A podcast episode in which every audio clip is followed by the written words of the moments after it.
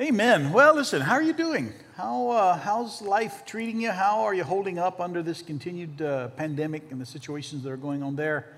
Hope that you are blessed. Hope that you're surrounded by just those that are loving on you and taking care of all of your needs. And that you're doing the same for those that you can. And uh, certainly a time when we need to care for one another. But I hope that you're blessed this morning. Thank you so much for being here with us. And uh, when we're done this morning, we'll have a, a, few moments of special prayer and we'll lift up uh, each other and the things that are going on in your lives this morning. I want to uh, bring to remembrance some things. Um, one of the things that I think about in each of the, well, different different sessions. The Sunday morning sermon, I, I sort of go one direction because of the demographics of those that are going to be listening.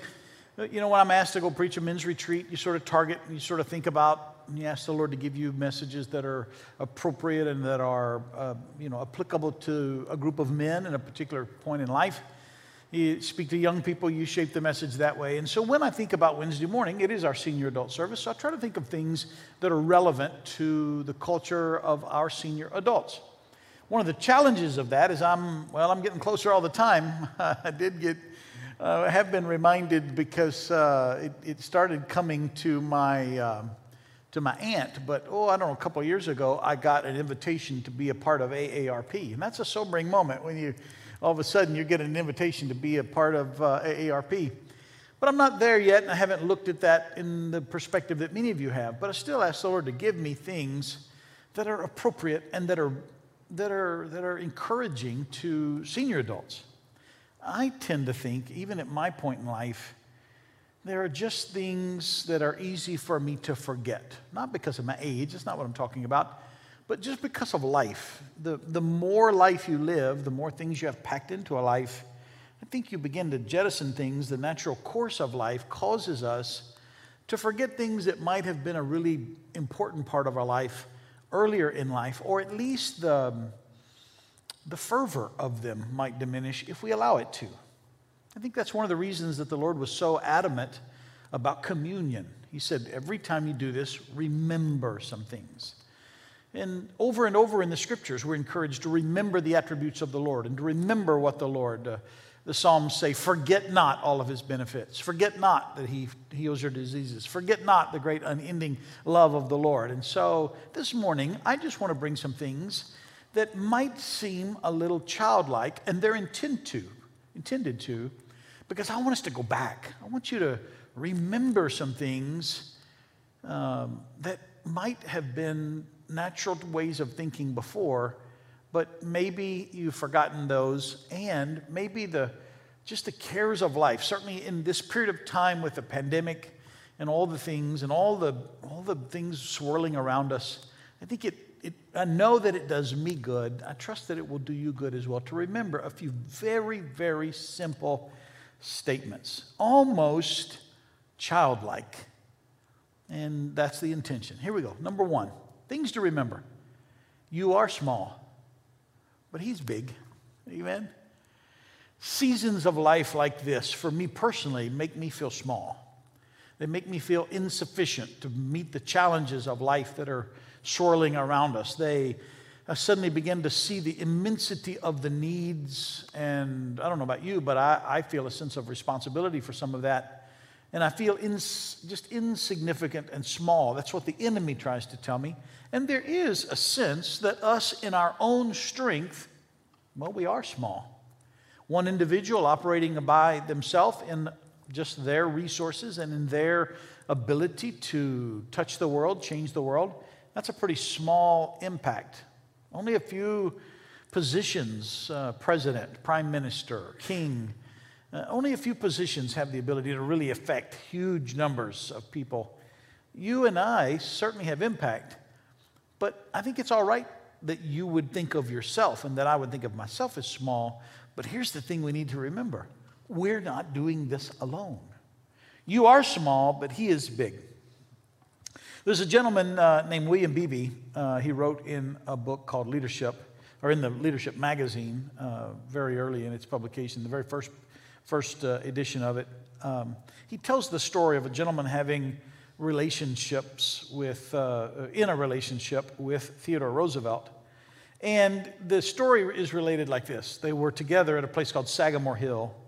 And Theodore Roosevelt and his friend used to play a little game together. After an evening of talk, they would go out onto the lawn and search the skies until they found a faint spot of light beyond the lower left hand corner of the great square of Pegasus, the, the, uh, the galaxy, the uh, constellation.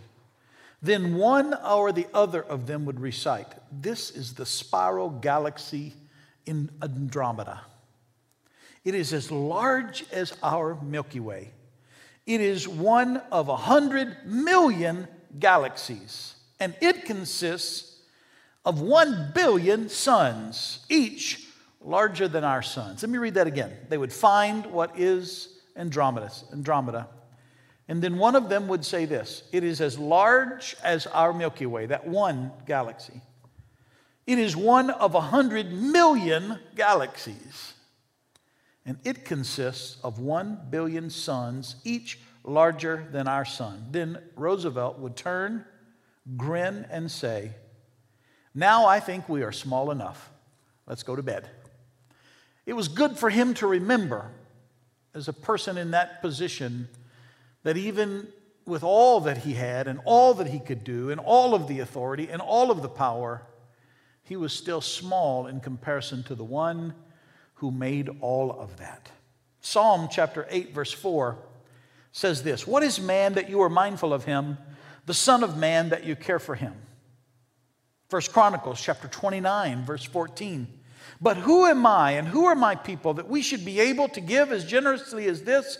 Everything comes from you, and we have given you only what comes from your hand. We're giving back to you. And one more Psalm 139, verses 7 through 10.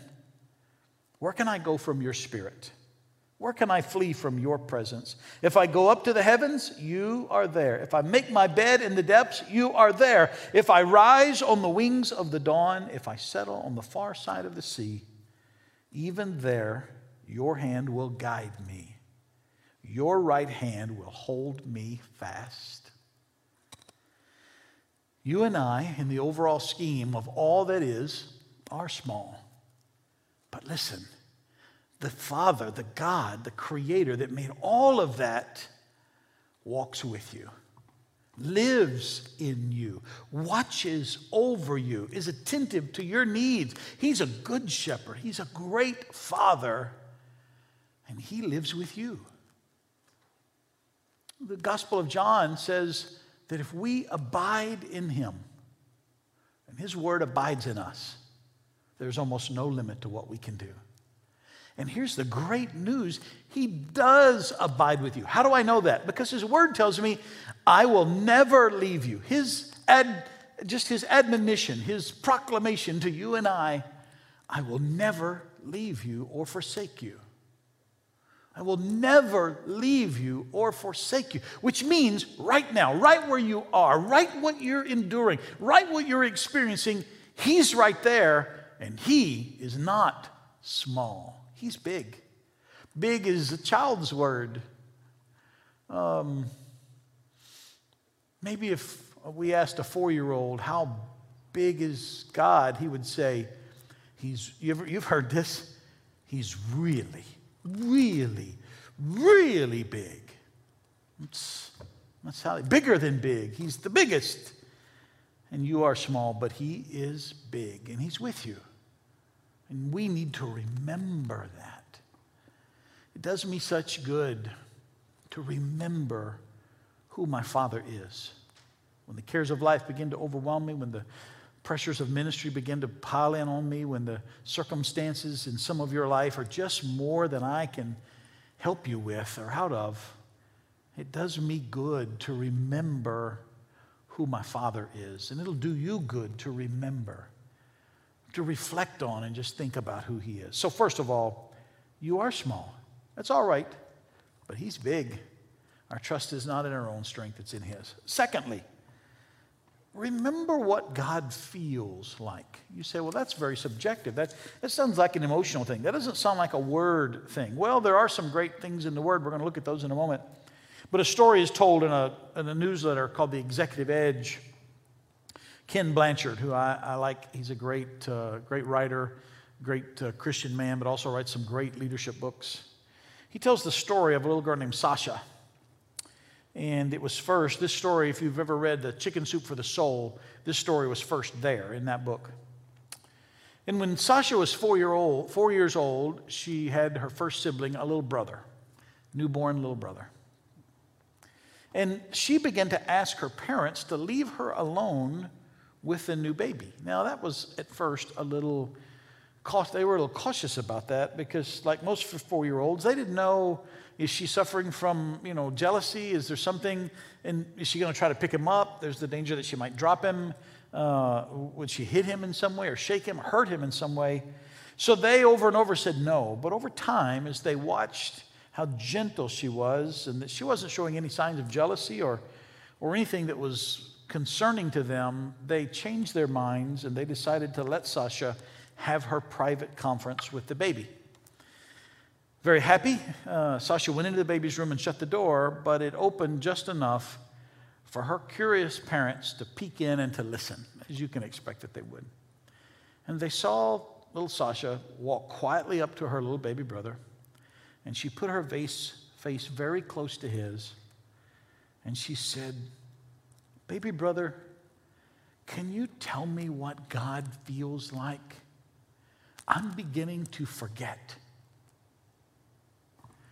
I thought, wow, what a what a what a potential insight into I don't know, just a just a just a anecdotal consideration of what it's like before we come here in our mother's wombs. Could you remind me of what God feels like I'm starting to forget?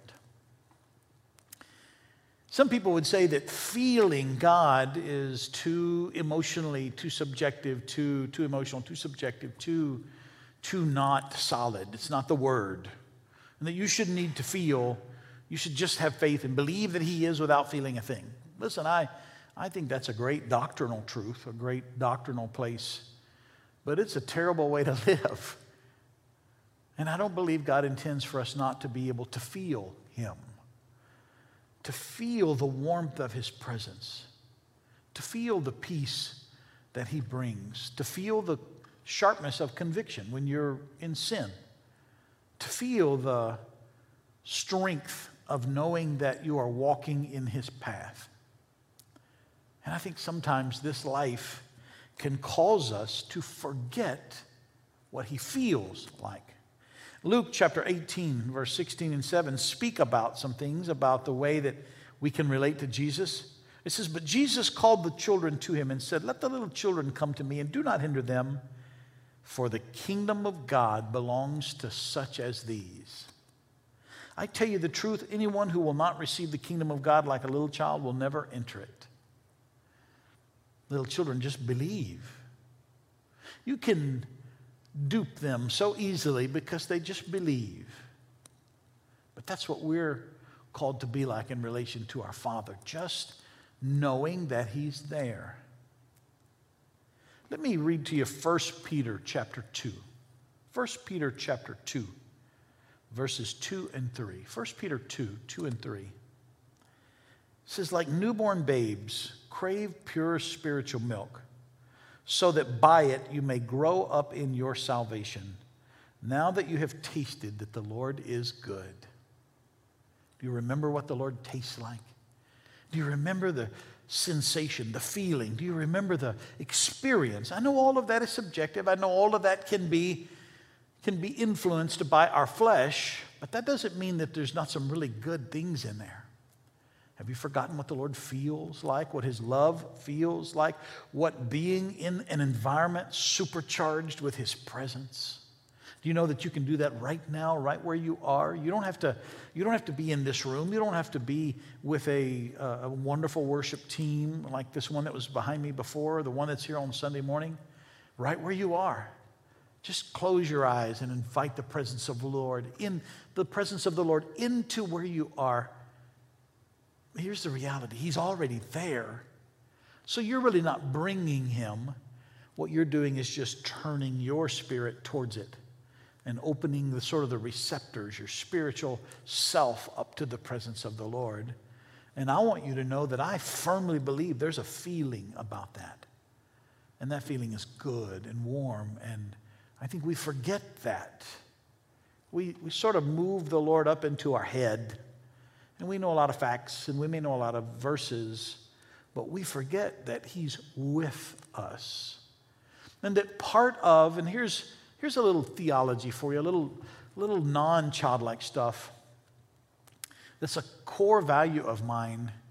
Did you ever wonder about the divisions of the scriptures and the different persons of the Godhead that relates to humanity in each part? In the Old Testament, you had the Father, who only appeared to mankind in a physical form a few times, and the rest of the time he spoke through prophets. And then the incarnation, the incredible moment in the world's history where God became man and walked and talked. And it was wonderful that men and women could interact with God through Jesus, through God in the form of the Son on the earth. There's a moment in the story of Jesus that sort of transitions us to the time we live in.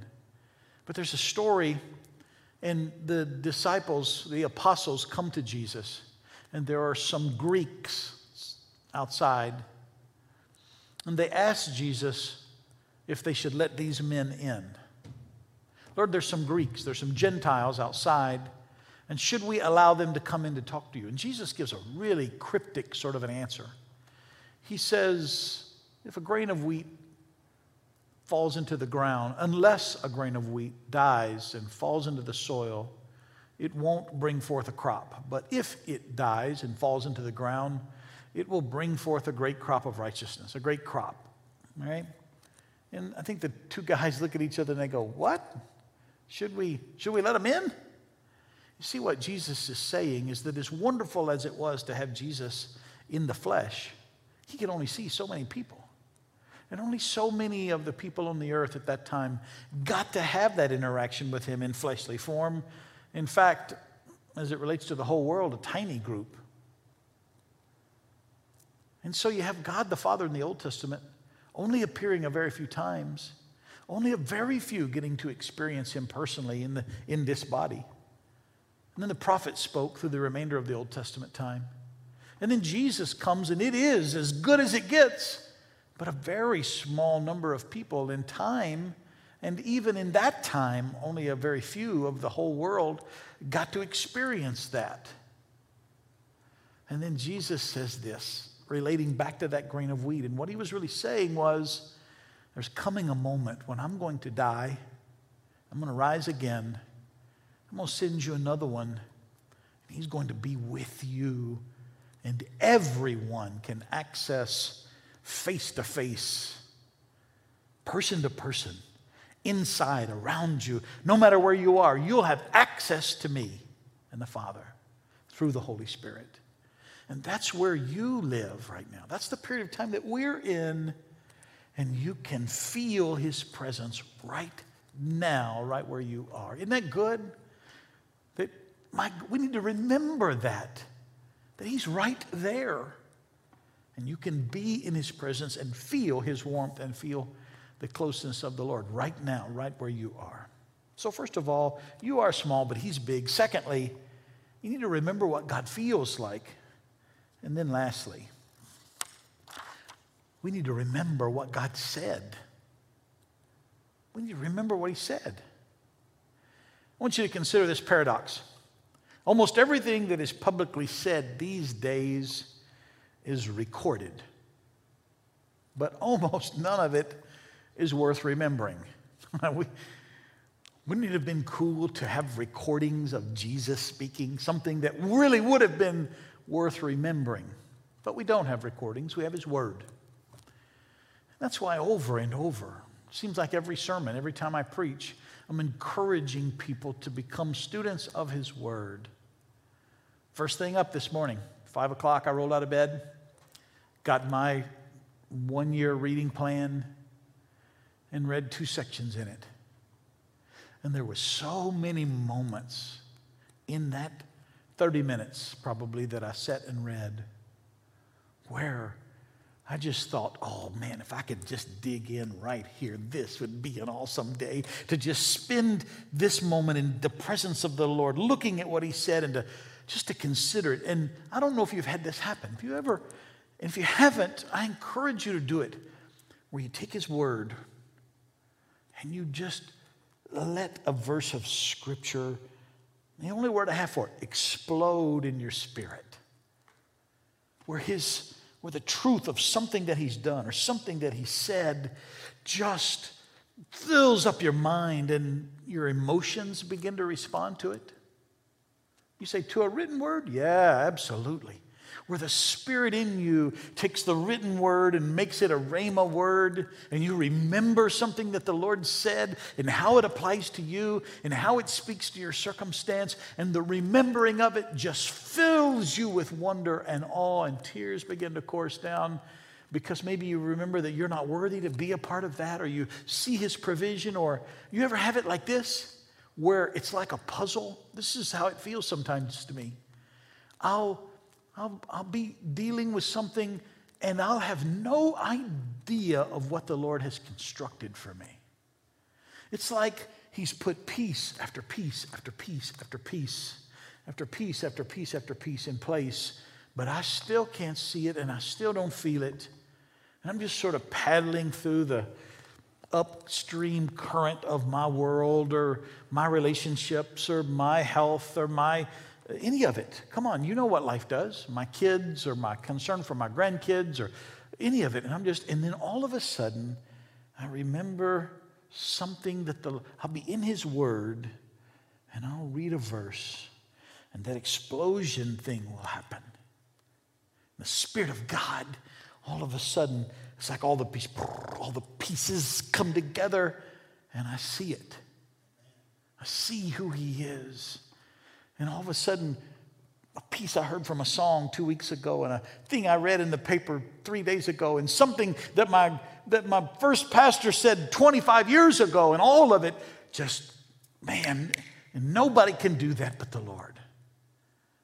And I remember what he said, and it's just so good. You know what I'm talking about? Let me give you some scriptures. I said it earlier in our prayer, Deuteronomy 31 I will never leave you, and I will never forsake you. If you just read that, it's just, oh yeah, the Lord said He wouldn't leave me, wouldn't forsake me. But if you had a moment where that just exploded off the page? How about Hebrews chapter 13, verses 5 and 6? The writer to the Hebrews said this Keep your lives free from the love of money and be content with what you have because God has said, here it is again, never will I leave you, never will I say, forsake you. So we say with confidence, the Lord is my helper. I will not be afraid. What can man do to me? But you got to remember that to stand on it. You got to remember that. The fact that the Lord said it is of no consequence to you if it doesn't come up into the front of your spirit in a moment of need and you've put the word in you so that you can recall that Listen, the Lord is with me. I'll stand on him. What can man do? Man, that's a great promise in the day we live in. But you have to remember what he said in order to appropriate that. One more Luke chapter 21, verses 25 through 28. This is just something that occurred, and it sounds a little bit like our world.